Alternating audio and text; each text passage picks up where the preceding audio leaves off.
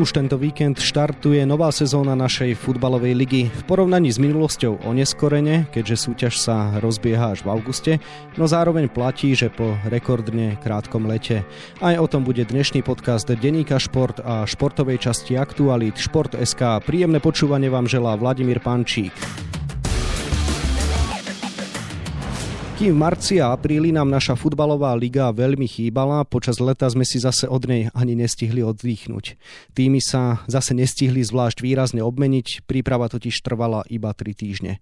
Aj o dopadoch pandémie na nový ročník budem hovoriť s trénerom, ambasádorom našej ligy a televíznym analytikom Martinom Mikuličom. Maťo, želám pekný deň, vítaj v našom podcastovom štúdiu. Prajem pekný deň všetkým. Maťo, odrazme sa práve od toho krátkeho leta, ktoré som spomenul. Tréneri zvykli už v minulosti frfľať na dlh dĺžku prípravného obdobia pred novou sezónou. Ako teda podľa teba poznačí súťaž táto krátka trojtýždňová prestávka? Tak budú určite frflať práve že na jej krátku dobu, pretože väčšina družstiev absolvovalo maximálne tri prípravné zápasy a predsa len na nejakú zásadnú zmenu v ich družstvách ako nebol nejaký veľký priestor. Ani na rozohriate nových hráčov. Čo museli teda z tvojho pohľadu tréneri robiť počas tejto letnej prípravy inak v porovnaní s minulými sezónami? No, museli mať prakticky 24 hodinovú pracovnú dobu a museli pracovať eh, prakticky každý deň na jednotlivých detailoch, či už vlastne dotiahnuť nové posily na konkrétne hrácké funkcie, alebo aj zladiť práve tie nové posily do toho ich herného systému, respektíve keď chceli niečo zmeniť. Tých zmien aj trénerských bolo aj na konci sezóny viacero, čiže veľa družstiev už sa ako keby predpripravovalo práve o reštarte ligy. Často sa hovorí o tom, že príprava sa delí na kvázi dve fázy. Tá prvá je kondičná, tá druhá je herná. Tak teraz to museli dať tréneri nejako dohromady alebo tú kondičnú vynechávali v kontexte toho, že sa v podstate len pred pár týždňami skončila liga? Áno, tí hráči vlastne boli nachystaní prakticky z ligy. Čiže oni nepotrebovali vyslovene nejaký rekondičný blok, ako to väčšinou býva v tej úvodnej časti prípravy, že tam nasledujú také akumulačné obdobie a potom príde tá herná vyľaďovacie týždenné mikrocykly. Teraz prakticky sa ladilo od začiatku tej prípravy krátkej. Niektoré družstva mali naozaj minimálny oddych, čiže tam nejaké kondičné výpadky, o tých hovoriť nemôžeme. Kádre jednotlivých tímov sa budú obmienať ešte aj počas súťaže, keďže prestupový termín trvá. To je ďalší fakt, pre ktorý to budú mať kormidelníci o čosi náročnejšie v porovnaní s minulosťou? Áno aj nie. Možno vypichnem iba jedno Michalovce, ktoré väčšinou boli zvyknuté práve že na takéto doplňanie kádru ešte aj počas sezóny, ale nie je to iba ich prípad a myslím, že je to taká naša realita alebo kolorit. Samozrejme, že máme konsolidovanejšie družstva, ktoré dlhodobejšie pracujú s hráčmi a tých vytipovaných hráčov, ktorí si prijali aj pre túto sezónu, už dotiahli do svojich družstiev. Čiže tam už je naozaj iba na to vyladenie, aby si tí jednotliví hráči zvykli. Ale máme družstva, ktoré sa naozaj odmenili veľa a ešte budú tie hrácké kádre doplňané. Pristavme sa pri favoritoch na prvenstvo, teda pri Slovane Bratislava. My máme asi naozaj najúžšiu špičku v Európe. Bela si udržali káder pohromade a ešte získali aj Ondřeja Petráka. Máme sa teda pripraviť na ďalšiu suverénnu jazdu úradujúceho majstra, ktorá teda vyústi do zisku tretieho titulu titulu za sebou? Tak ak sa im podarí udržať káder, zatiaľ v lete vyzerá to tak, že áno, iba vlastne Petrák bol doplnený. Myslím, že mali by dominovať našej lige. O tom nie je pochyb, majú stále ten najkvalitnejší káder. Zásadné niečo sa vlastne v tom družstve nezmenilo. Prakticky oni už pol roka ladia na európske súťaže, na predkola, tak pokiaľ vlastne budú v európskych súťažiach, určite tam k nejakým zásadným zmenám nepríde. Favoriti v našej lige sú jednoznační, sú daní a myslím, že túto pozíciu jednoducho potvrdia. Tréner Jan Kozák v príprave zdvihol varovný prst. Nemôže zo strany Slovana dôjsť k uspokojeniu a podceneniu situácie? Možno práve na toto sa hneval kormidelník po jednom z prípravných zápasov so Slováckom? Presne, nie je mysliteľné, aby slovenský majster s obrovskými ambíciami dostal 4 góly. To ako si treba povedať otvorene. A boli to také góly aj po individuálnych chybách, ale jednoducho by sa nemali stávať.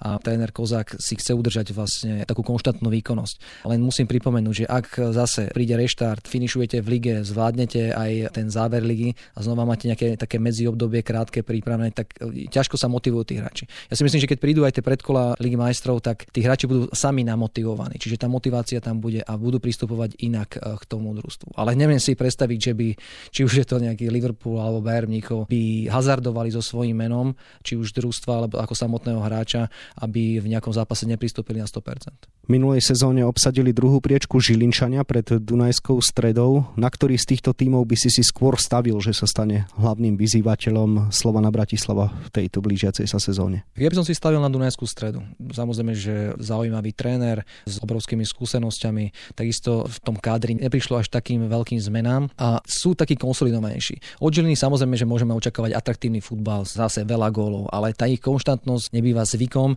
hlavne pri tom mladom kádri a práve už len z tohto dôvodu by som viacej favorizoval Dunajskú stredu. Dunajská streda výrazne zaostávala v predchádzajúcej sezóne už po jeseni za Slovanom Bratislava. Myslíš si, že teraz bude silnejšia ako v predchádzajúcom ročníku? Bude, pretože Helder Krištoval nebol tým správnym trénerom, i keď ho mali vlastne vyliadnutého, sa rozhodoval medzi trénerom Hybalom a ním, ktorí sa rozhodli, myslím, že správne, tréner Hybala tam naozaj doniesol taký vietor, ale ten medzistupienok Helder Krištoval nebol to správne orechové a jednoducho, keď za jednu sezónu zmeníte trikrát trénera, tak určite to poznačí aj to družstvo. A myslím, že teraz je práve ten čas, kedy tréner si sadol s družstvom, si na seba zvyknú a jednoducho pôjdu do tej novej sezóny úplne s inými ambíciami. To sme videli aj teraz s tými prípravnými zápasmi. Veľké mená, či to bol Marcel alebo Nice, ale dva zápasy s úplne odlišným koncom. Čiže ak zastabilizujú takisto svoju výkonnosť, tak môžu byť konkurentom pre Slovan, alebo respektíve môžu byť e, lákadlo práve tieto zápasy. Každý počíta s tým, že okrem Dunajskej stredy bude Slovan naháňať ešte omladená Žilina, no dobre vieme, že Emeška má po hromadnej výpovedi pre väčšinu opôr naozaj veľmi neskúsený káder. Nemôže sa Šošonom stať to, že úplne spadnú zo sedla a ocitnú sa niekde pri najlepšom strede tabulky? Stať sa to môže. Ako s tým myslím, že aj ten manažment Žiliny počíta, že jednoducho je tam vždy je ten taký rizikový faktor. Pretože keď je niekto naozaj mladý, neskúsený, tak môže nastať aj také obdobie nezdarov a zlých výsledkov, ale práve tam by mal ukázať eh, veľkosť práve eh, ten, či už vlastne športový riaditeľ alebo z manažmentu, či už je to vlastne Karol Belaník alebo pán Antošik, tak eh, a podržať vlastne trénera Stáňa, pretože s nimi spravil dosť veľký kus roboty a mali by dôverovať tak, ako Aďovi Kulovi vlastne v tej úvodnej sezóne, kedy nastúpil. Čo Trnava? O nej sa veľa nehovorí, prišli mladí hráči, ale Spartak má výborných fanúšikov, ktorí mužstvo vždy najmä doma podržia a prišli Erik Pačinda a Jan Vlasko, tí majú niečo odkopané. Môže z toho vzísť postavenie na horných priečkách tabulky? Tak je to taký zaujímavý mix. Vlastne posťahovali niektorých zaujímavých, talentovaných hráčov z Nitry, takisto aj zo zahraničia z Islandu, tam prišiel Jonson.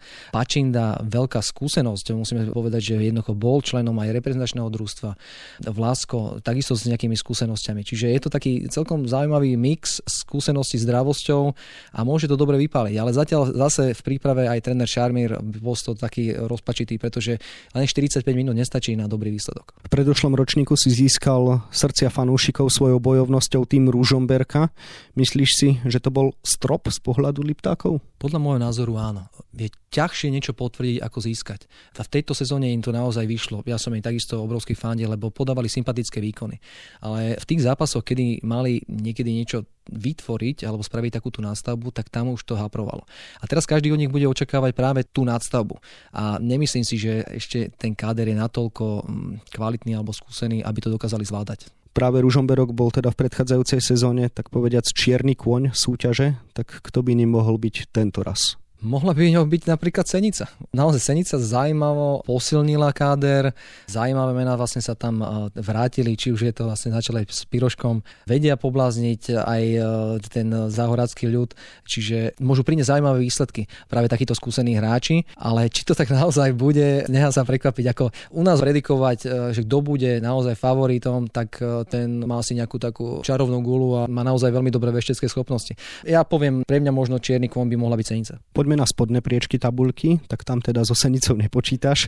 Posledné miesto obsadili e, v predchádzajúcej sezóne Nitrania. Odrazia sa od dna, alebo ich bude naozaj čakať podľa teba priamy zostup, pretože teraz už 12. tým nepôjde do baráže? No Nitro to bude mať veľmi ťažké, lebo predsa nemôžu sa spoliehať, že sa opäť e, budú zachraňovať e, v baráži, respektíve, že ich zachráni opäť nejaká choroba, ako v prípade korony a myslím, že zase sú nestabilizovaní, čo sa týka tých nejakých majiteľských pomerov, stále je to tam také zvláštne, nejasné, nepomôže to určite žiadnemu hráčovi na nejakej pohode a chcem to iba porovnať vlastne s pohroním. Pohronie spravilo kus dobrej roboty, zachránili sa, posledné výsledky takisto v lige mali veľmi dobré a čo chcem ešte podotknúť, zastabilizovali. Či už aj káder, doplnili ho a tréner Radvani myslím, že je správny chlap na správnom mieste, ktorý takisto tak e, ponúkol pohronie takú sebaistotu. Sebaistota je práve aj to slovo a sebavedomie, ktoré v nitrianskom družstve chýba. Tam to jednoducho absentuje. Hovorí, že Pohronie má dobrého trénera, Senica bude čierny kôň, tak na úkor koho teoreticky by sa tá Nitra mohla zachrániť, alebo si ju už odpísal?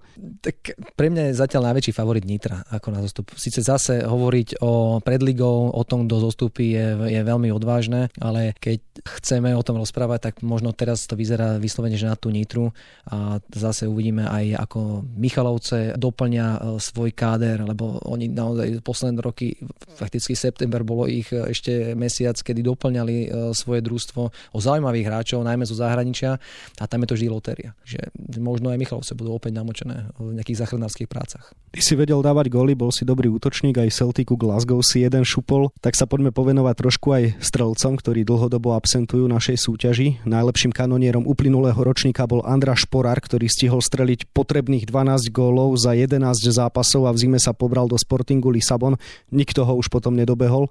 Tak to by podľa teba mohol dávať góly v nasledujúcom ročníku? Vidíš tam nejaké meno, ktoré je schopné nasúkať 20 a viac gólov? Tak zaujímavou postavou v tomto ukazovateli bol Ristovský.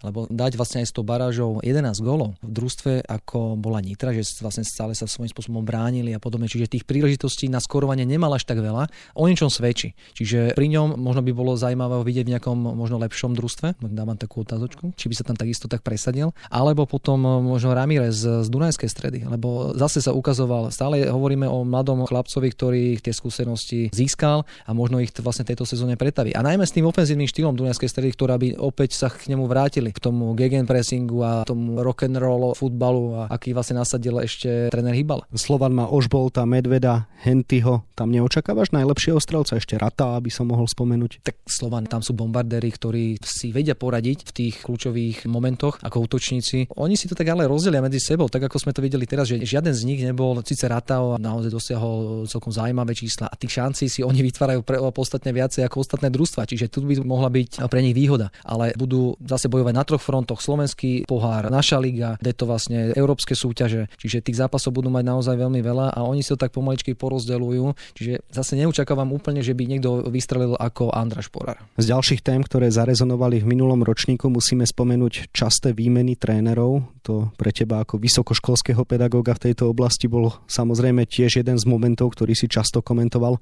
Až 33 kormidelníkov sa predstavilo na lavičkách 12 tímov, pričom iba Jan Haspra mladší z Ružomberka vydržal celú sezónu. Očakávaš pokračovanie tohto trendu alebo si myslíš, že dojde aj k takému upokojeniu situácie? Tak keď toto číslo zvýšime, tak sa musíme zamyslieť, že niečo robíme zle. Hovorím to zachválne v tom množnom čísle, pretože nebol to prípad len jedného družstva a už samotný výber alebo samotný scouting aj trénera jednoducho má svoje špecifika. A neviem, že keď dojde k násobnej zmene trénera, tak niekde je problém a nie je to na strane tých trénerov. Určite. To jednoducho, tých trénerov by sme si mali vážiť oveľa viacej a ich e, vlastne denodennú robotu.